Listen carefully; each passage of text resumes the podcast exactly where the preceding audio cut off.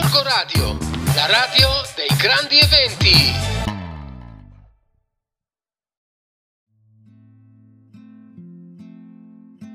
Amici di Gorgo Radio, bentrovati. In questo podcast vi parlerò della verdura di mare, ovvero le alghe. Mi ha sempre incuriosito molto l'uso delle alghe nella nostra alimentazione e per questo ho letto diversi libri per saperne di più. La varietà di alghe commestibili sono molte, oltre 25.000 specie da sfruttare per integrare la nostra dieta. Le alghe commestibili provengono da acque di tutto il mondo. In base alla tradizione locale possono essere consumate crude, cotte oppure lavorate. Questi prodotti sono addirittura oggetto di conservazione, commercializzazione ed esportazione alimentare di grande valore economico.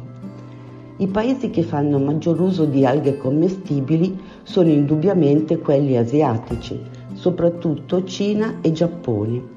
Tuttavia, a di, dispetto di quanto la maggior parte degli italiani possa credere, le alghe commestibili fanno parte dell'alimentazione di molti popoli nel pianeta.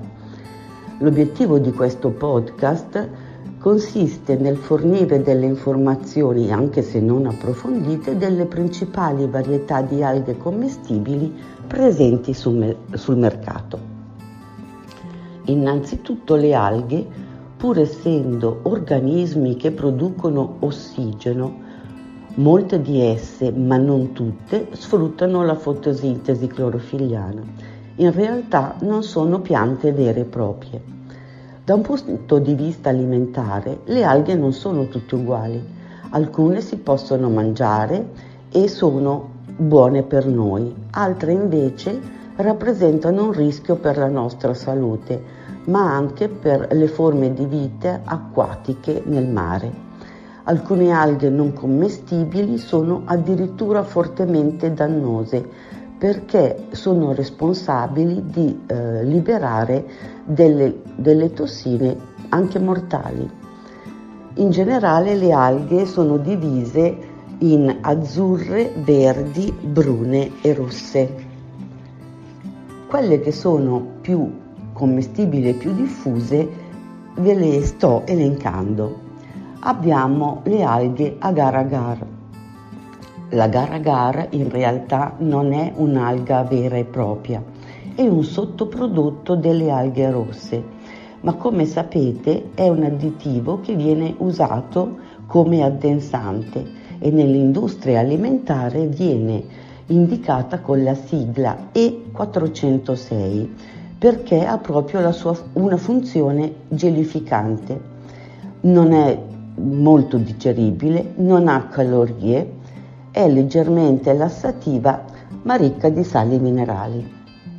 Passiamo adesso alle alghe brune.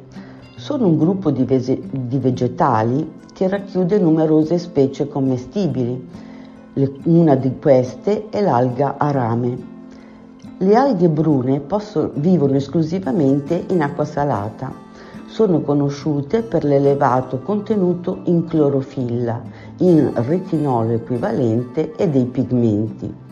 Inoltre hanno diversi sali minerali. Le alghe brune sono commestibili e hanno ottime quantità di sostanze utilizzate con altra frequenza anche loro nell'industria alimentare, in particolare nella produzione di gelati. La loro sigla è E401 perché queste alghe impediscono la cristallizzazione del ghiaccio. Contengono anche l'acido, l'acido alginico, che è anche un integratore alimentare raccomandato nelle diete ipocaloriche, in quanto dovrebbe ridurre il senso dell'appetito e modulare anche l'assorbimento dei grassi e degli zuccheri. Fra le alghe brune troviamo le alghe arame o aramu, viene anche chiamata quercia marina. Sono un gruppo di alghe gru brune commestibili che crescono spontaneamente nell'Oceano Pacifico e vengono coltivate soprattutto nella zona giapponese. La rame è un'alga commestibile che ha molte virtù. e anche dei benefici sull'organismo. Addirittura si pensa abbiano un'azione antibiotica sullo stretto, scusate, sullo stafilococco aureo. Viene commercializzata in forma secca e una volta rinvenuta in acqua ha una consistenza solida e un sapore dolciastro. È ricchissima di sali minerali. Adesso però vi lascio a una pausa musicale.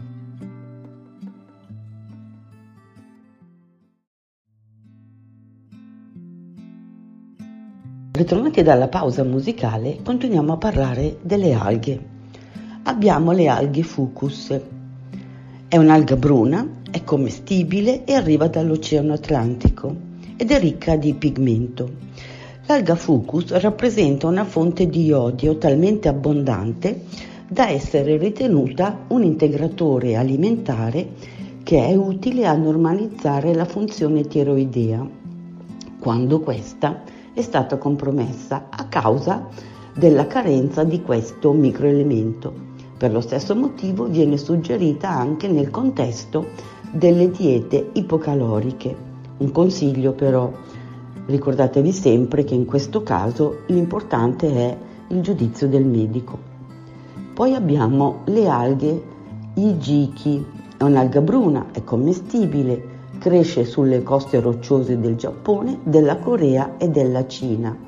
Questa alga è ricca di fibra alimentare e minerali come calcio, ferro e magnesio. Sono famose per il loro potere di esaltare la lucentezza dei capelli e queste alghe sono eh, usate soprattutto in America settentrionale ma attenzione, a causa dei residui di arsenico inorganico che possiamo trovare al loro interno, il consumo di queste alghe è stato sconsigliato in tutti i paesi a parte il Giappone. Passiamo alle alghe kombu. Kombu è proprio il nome che viene dato a queste alghe brune commestibili. Crescono abbondantemente sia nel versante anglosassone dell'Oceano Atlantico che nel mare orientale dei Giapponi e fino dall'antichità sono stati usati a scopo medicinale. Ci sono diverse teorie per le quali l'alga commestibile kombu può migliorare lo stato di salute in caso di varie patologie, soprattutto quelle cardiovascolari L'unica certezza però è che si tratta di un alimento molto ricco di nutrienti. Inoltre il kombu viene utilizzato nella produzione del seitan. È un prodotto commestibile e che è ideale per arricchire le zuppe, soprattutto di quelle contenenti alimenti fibrosi difficili da masticare e da digerire, perché proprio questa alga aiuta questa azione e ha un'azione ammorbidente. Alcuni studi hanno evidenziato una certa capacità dell'alga kombu di assorbire i grassi. Le alghe kelp sono alghe anche loro brune, commestibili e sono ampiamente diffuse sia nell'Oceano Atlantico che nel Pacifico. Le kelp sono di vario tipo, ma le più note appartengono al gruppo di quelle giganti. Addirittura queste alghe possono essere raccolte a pelo dell'acqua. In passato le kelp hanno rappresentato una fonte di sostegno industriale come materia organica, dalla quale ottenere carbonato di sodio, mentre oggi sono utilizzate nell'ambito alimentare per ricavare iodio e alginato, Quest'ultimo è utile a fini addensanti o addirittura nel settore odontoiatrico per formare i calchi delle arcate dentarie.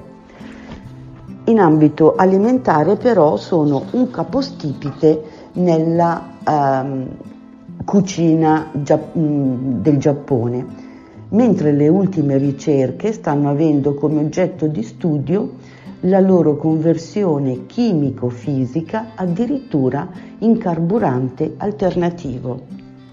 Abbiamo poi gli spaghetti di mare, che appartengono anche loro alle alghe brune. Vivono nei mari freddi del nord, ad esempio l'Oceano Atlantico, il Mar Baltico e il mare del nord. Sono delle alghe commestibili dalla forma filiforme e possono addirittura raggiungere i due metri di lunghezza. L'apporto nutrizionale di queste alghe è eh, molto buono perché ha alte percentuali di potassio e di acido ascorbico. Adesso però vi lascio a un'altra pausa musicale.